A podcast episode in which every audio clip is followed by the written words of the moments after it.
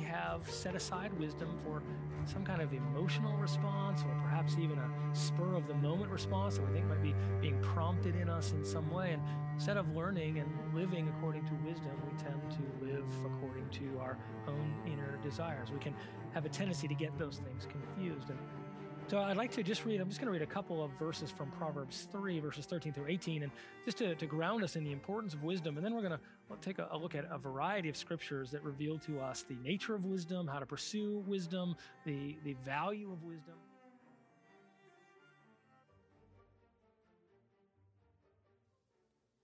Hello, and welcome again to another week with Grace Maryville Weekly, a ministry of Grace Community Church located in downtown Maryville, Tennessee.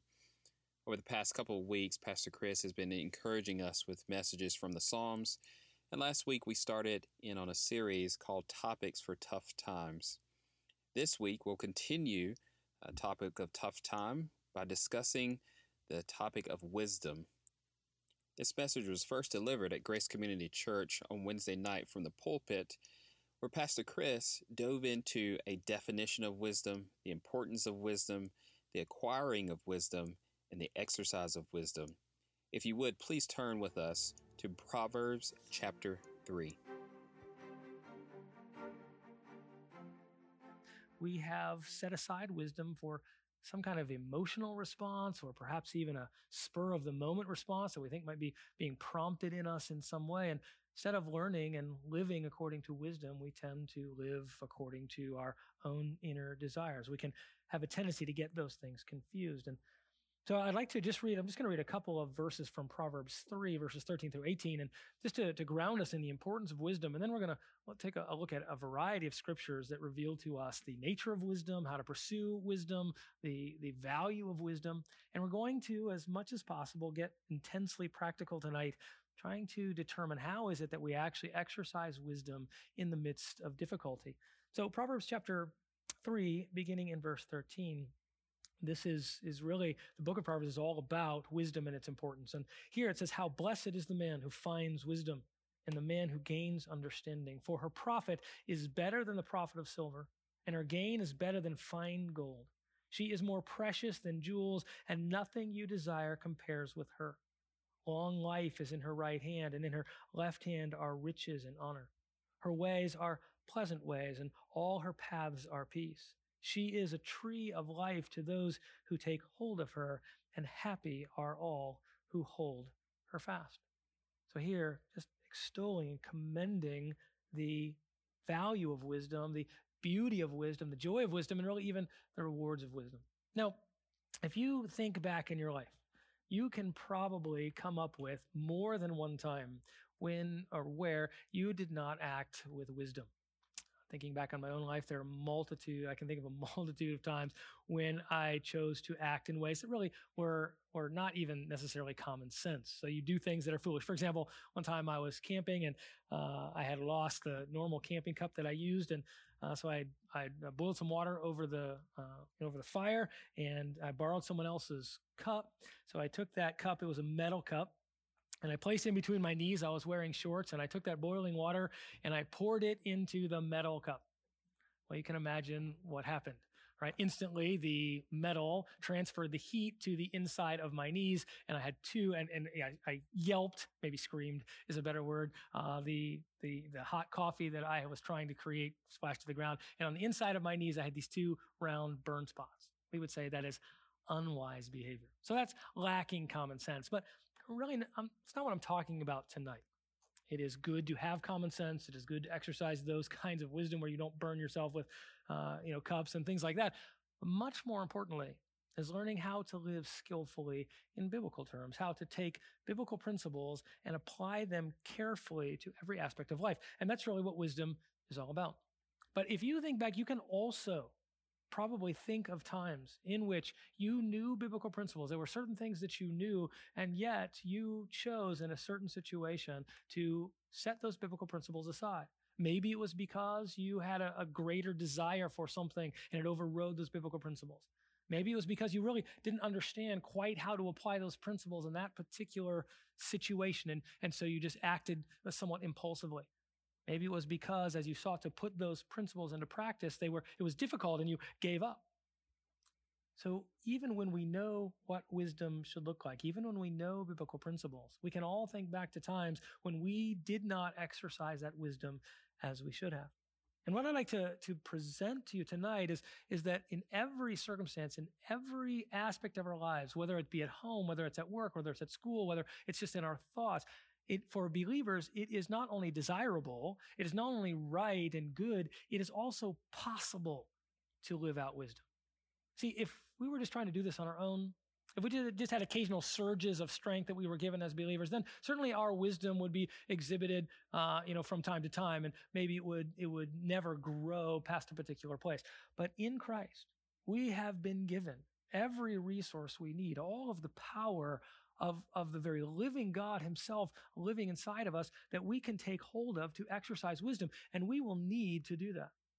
We will need to take hold of his power so that in our words, in our actions, in, in our thoughts, in our motives, we will ever increasingly grow in the skillful use of the word of God.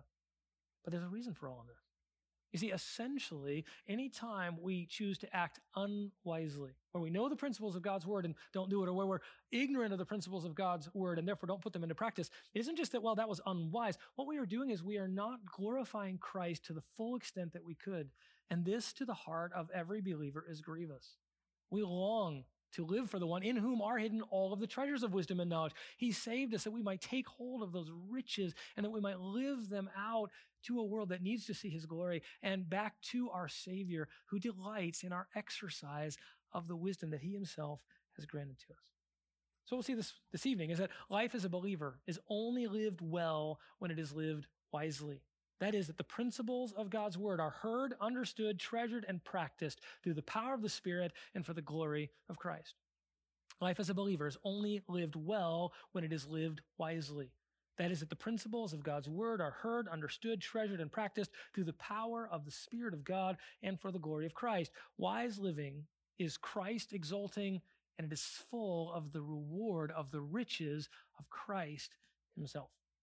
So let's just jump right in. There's a, a, ton to cover tonight, and so we'll seek to work our way through a definition and then how to acquire wisdom, how to exercise wisdom, and some very specific practical pointers on how it is that we might make wise decisions. And then we'll end discussing the rewards of wisdom. So, first, the definition. There are many, many definitions of wisdom out there. As I was studying for this, I've, I've done multiple series on wisdom. I've never taken all of that information and kind of put it together into one message. So that certainly was a, a bit of a challenge. But I was trying to work through all of my different definitions of wisdom over the years. And I have about six of them. I'm not going to read them all, but each one is a little bit of a variation on a theme that I've tried to combine all together into the definition that we have for tonight. So, what is wisdom? Wisdom is and really, again, these are theological definitions. They're not so much a definition out of the dictionary or a definition simply even out of like a, a Greek lexicon. They'll give you the base meaning of the word.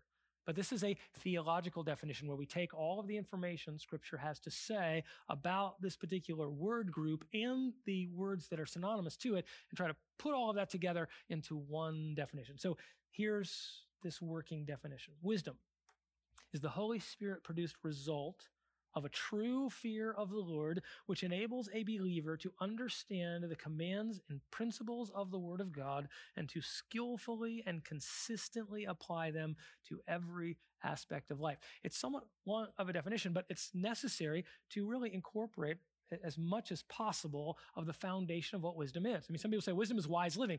Well, what kind of wise living? Wise living, uh, you know, on, on whose on whose determination? Some people say it's well, it's wise living according to Scripture, but how do you live wisely according to Scripture? So the idea is to, to put as much of the richness of what true biblical wisdom is into this definition. One more time.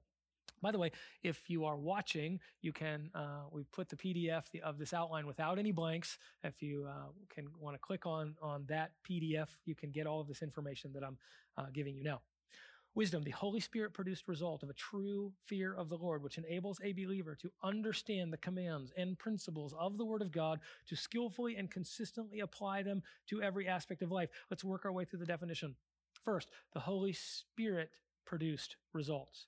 True wisdom is, of course, spiritual. It's not having to do with learning uh, lots of, you know, getting lots of book knowledge, of having a high IQ, of doing really well on your ACT, all of the things that we tend to think of as wisdom. You know, Dr. Cranium with the massive, you know, intellect that is able to solve all the mysteries of the universe. A Stephen Hawking who, you know, types away, typed away on his little computer and solved uh, to him seemingly the mysteries of what went on in outer space. No, true wisdom is spiritual. It is produced by the Spirit of God working in our mind, our will, our affections, and our conscience through the Word of God. And it, now, don't just pass over this. I know that every, essentially, every, in, every definition I introduce begins with this, but that's for a reason. Because nothing that we do as believers has exactly the same kind of definition as unbelievers have. Unbelievers don't have this wisdom. They don't have, they cannot have biblical wisdom because they do not have the Spirit of God. And it's important to understand this definition because so many people tend to view wisdom, even as believers, as something that they have come up with. That now that they're a believer, they, they maybe know better, they've got the Bible, they've got some good teaching, and they on their own or in their own intellect somehow are able or required by Scripture to act in this wisdom. But it is only by the power of the Spirit of God. Every wise decision we make, Every wise motive that arises from within our hearts, every wise use of the Word of God is a supernatural act. It is never generated on our own because there is no wisdom apart from the work of the Spirit of God, the illumination of the Spirit of God, and the empowerment of the Spirit of God. You, as a Christian, never made a single wise decision apart from the power of the Spirit. This is vital because so much of the church views everything else as spiritual. If you have a, an ecstatic utterance or some kind of unique experience or some kind of movement in your heart or, or a voice that you hear, that's considered to be the work of the Spirit of God. No. The work of the Spirit of God, the primary work in the heart of the believer for his daily action is the work of wisdom. The Spirit illumines the word and empowers the heart so that we can accomplish God's work. And by empowering the heart, I mean the Spirit of God works with our mind, will, affections, and conscience through the Word of God. He does not take it over. He does not co opt our mind, our will, and our affections, and then just simply speak with us as some kind of passive instrument.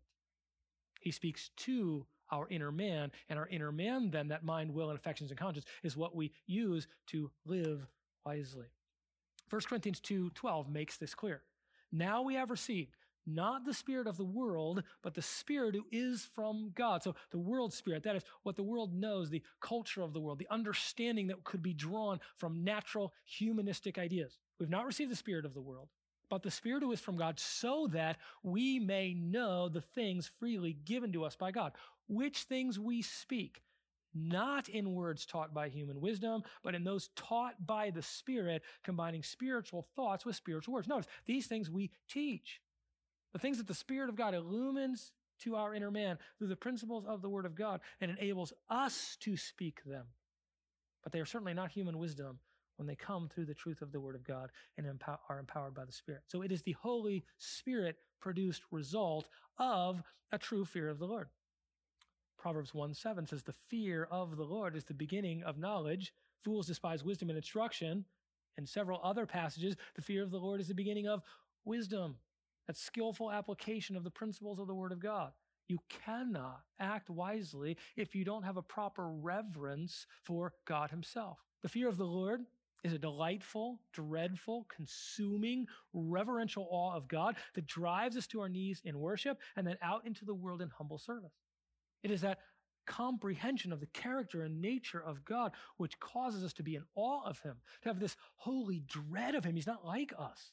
This fear is not found for any other being in the universe. We might have a craven fear of those who would harm us. We might have a certain awe or respect or even dread of someone who is very powerful. But this fear is of one who is totally other than us. Not another human being that we fear, but the God of the universe. So it's a unique reverence, a unique relationship, and it itself is granted by the Spirit of God and comes through the truth of the Word of God. The fear of the Lord is absolutely essential so that we will then take these principles of His Word and desire to live them out for His glory. And no unbeliever ever had a true fear of the Lord. They have only a craven fear. That is, they cringe in fear if they ever catch a glimpse of the nature of God or the judgment of God. This kind of fear is only for the believer, this delightful, dreadful, consuming reverential awe. And it is foundational. It's the first thing that has to happen before you can live wisely. So you begin to see why no unbeliever can have this. Because the, to have a fear of the Lord means you are a believer. You have recognized your need. You have recognized his right to judge, his holiness and his justice. You have recognized his power and, and his, his responsibility as a just and holy just judge to judge you unto eternal hell. And you've responded to the work of Christ, whom you have seen as honorable and beautiful, your Savior and your Lord. That's the fear of the Lord. That's what it does. And wisdom only comes through this Holy Spirit produced characteristic that is based in a true fear of the Lord, which then enables the believer. All true believers have this true fear. And when you have it, it enables you to properly respond to the principles of Scripture. Number four, the fourth part of this definition, which enables a believer to understand. Only the Spirit can enable you to actually understand the truths of Scripture. Now, you might want to do them. Maybe even some believers look and say, Well, I'd like to do that. Or I, I think maybe I would like to try those. Those look like great principles. But no unbeliever actually understands how to live those principles out for the glory of Christ. You see, unbelievers can understand the principles, do this for wisdom and, and get counsel. They understand that. But they don't understand the spiritual component of this wisdom, which is that these things are done so that Christ would be glorified. And only the Spirit of God enables that understanding. 1 Corinthians 2.14. But a natural man does not accept the things of the Spirit of God, for they are foolishness to him. And he cannot understand them because they're spiritually appraised. Believers can, unbelievers can look at the word and know what the words mean. They can even understand what the concepts are, but they can never do so with a desire to bring glory to God through Christ. And that's true wisdom. That's the true use of any of these principles. And so even when an unbeliever can look at something and go, oh, I understand what that means, they cannot put it into practice in a truly wise way. They cannot truly understand its meaning in relationship to the glory of God.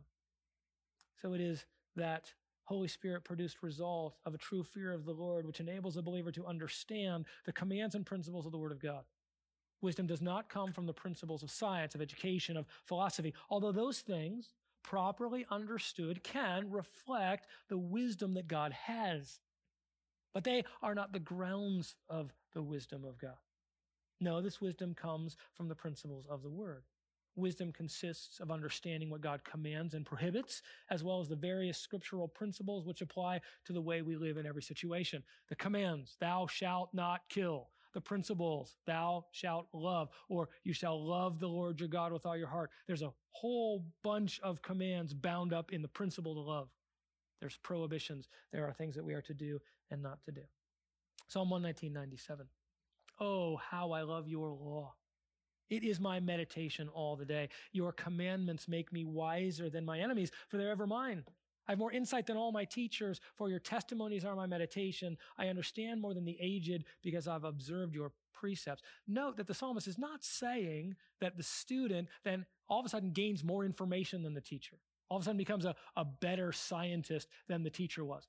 The, the idea of understanding the principles of the Word of God, making you, uh, giving you a greater wisdom than teachers and more insight means that you can take those principles and properly apply them in the world. The greatest of scientists with, with the most information.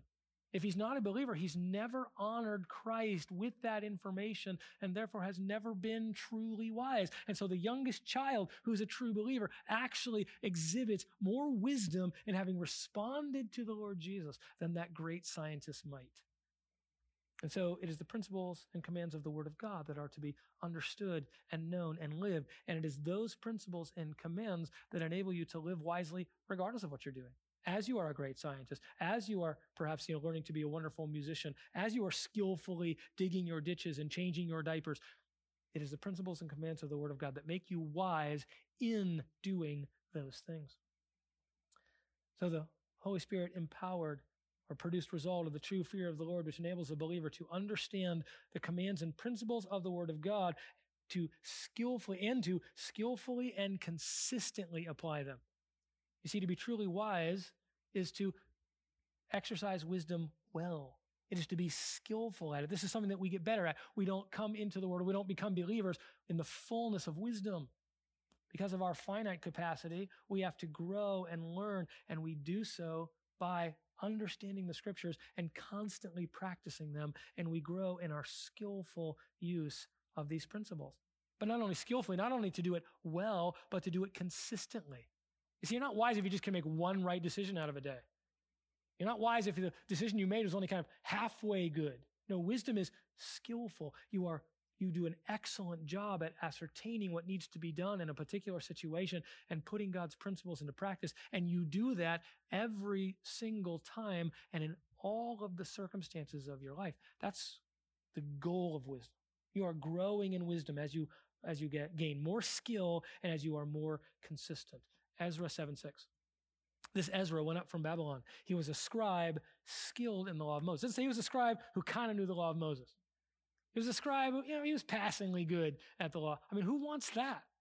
Who wants someone that is kind of good at scripture or sort of understands how to put it into, into place? If you're going to lead, if you're going to truly set an example, you need to be skillful. That's what Ezra was. He studied, he planned, he prepared. It goes on to say in Ezra 7:10, for Ezra had set his heart to study the law of God and to practice it.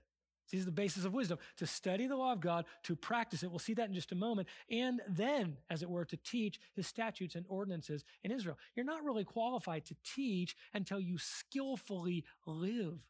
That's why we don't let younger people jump into the pulpit or become pastors and elders because they don't have the requisite wisdom. Even if they have lots of knowledge and are good exegetes, they don't have the requisite wisdom. That is, having studied and practiced so they can then properly teach. Wisdom infuses teaching. They're not exactly the same thing. Wisdom is more fundamental than even the gift or ability to teach. So, this wisdom is the Holy Spirit enabled or produced result of a true fear of the Lord, which enables a believer to understand the commands and principles of the Word of God, to skillfully and consistently apply them, that is, practice them, actually do them. Not just think about them, not skillfully and consistently teach them, not skillfully and consistently even understand them, but skillfully and consistently apply them. Hebrews 5:14, which is, is, is kind of a theme verse for me tonight one that has impacted my life deeply as I as I came across it many years ago, uh, and then went over it and over it, and each time it gets deeper. He, Hebrews five fourteen, but solid food. Paul really is lamenting the the immaturity. Not Paul, who the writer of Hebrews. We don't know who it was. He is lamenting the the immature state of the church or churches to which he is writing. He says, here's their problem. He wanted to give them solid food. That is, he wanted to give them better teaching or more teaching, deeper teaching not just so they could get more information, so they could actually live more consistently and more and more in a more God glorifying way for the glory of Christ. He says, but I can't do that because he says solid food is for the mature. And here's the definition of mature wise, who because of practice, because of practice, have their senses trained to discern good and evil. That's not their, that's not their sight and their smell and their eyes. It's their spiritual senses. And notice what the author of Hebrews says. It is through practice that this happens. See, people think, and is too often taught in Christian circles, that you come to Christ, you receive the Holy Spirit, you don't really have to do much more work because the Spirit of God will simply infuse into you all the wisdom you know. This is anti scriptural, it is unbiblical. The Spirit of God takes the principles of the Word of God, illumines your heart and minds with the ones that you know and understand, and then enables you to practice those, but it does not enable you to practice things you don't know. You don't get mature, you don't come to maturity by not putting into practice these principles. You can't just know them. Now, that's Holy Spirit produced effort. It is He who gives the ability to put them into practice, but you have to practice them. They have their senses trained.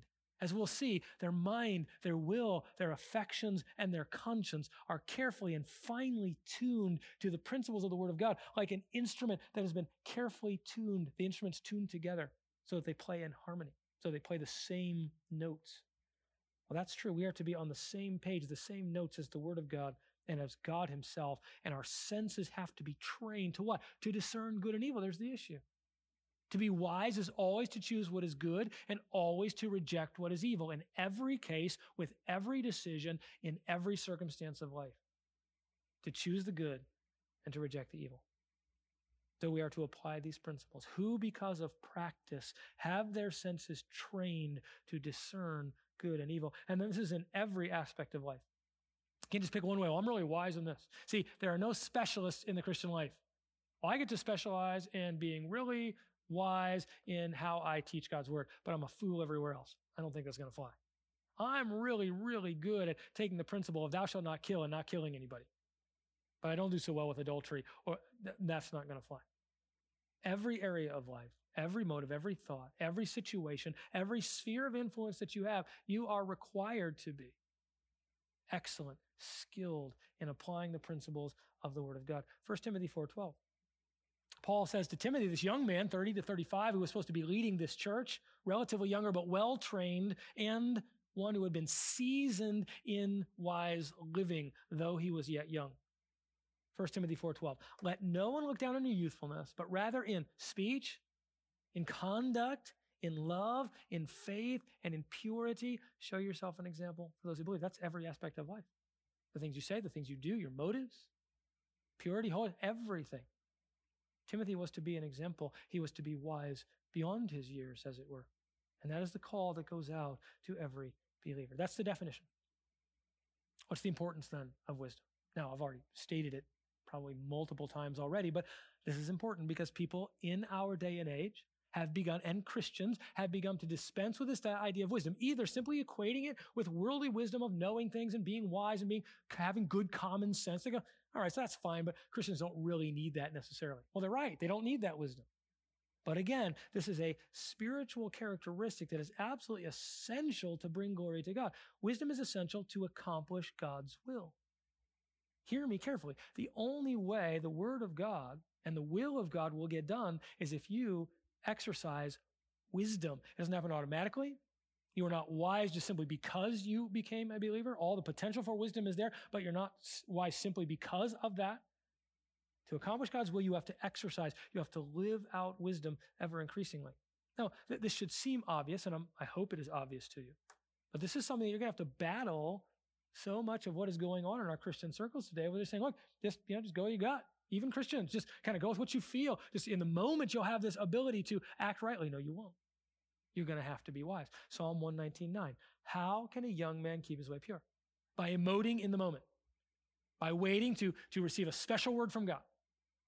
No, that's not what the text says. Psalm 119.9. How can a young man keep his way pure? By keeping it according to your word. With all my heart I have sought you. Do not let me wander from your commandments. Your word I've what? Treasured in my heart. Why? That I might not sin against you. You learned this when you were two, three, four, some of you, five years old. And so often we act like this verse doesn't actually exist. Like somehow we don't have to train ourselves or treasure these truths or put them into practice or even evaluate whether we're actually doing that. And we call that legalism and, well, you're just too caught up in these things and you know, just live your life you are going to have to treasure the Word of God and evaluate and know if you even do, and then know if you're actually putting it into practice. You will never, one time, accomplish the will of God if you aren't wise, because wisdom is living out the, the principles and commands of the Word of God. Wisdom is essential to accomplish God's will. Wisdom, and these aren't separate, these are all part of the same thing. Two, wisdom is essential to bring God glory then. To accomplish God's will isn't just simply to, well, okay, I did what God said today. It is to bring him glory today. The only way that God receives glory is when, in, for Christians, is when believers accomplish his will. Psalm or uh, Philippians 1 9. And this I pray, that your love may abound still more and more in real knowledge and all discernment, so that you may approve the things that that would be wisdom. Knowledge combined with discernment is wisdom so that you may approve the things that are excellent, in order to be sincere and blameless until the day of Christ, having been filled with the fruit of righteousness, which comes through Jesus Christ. Why? To the glory and praise of God, as we continually live out love that God has placed within our hearts in wisdom, real knowledge, and all discernment, then God receives the glory in ever increasing measure.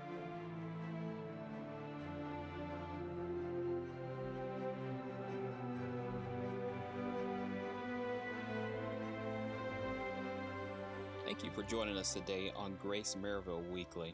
We pray that your heart has been encouraged and your faith has been strengthened by the teaching of God's Word. If you would like to find out more about the ministry of Grace Community Church located in downtown Maryville, Tennessee, please visit us online at gracemaryville.org. Again, that is gracemaryville.org. Online, you will be able to find out more about the many ministries that we offer, including our youth ministry, our women's and men's ministry, as well as our college age ministry.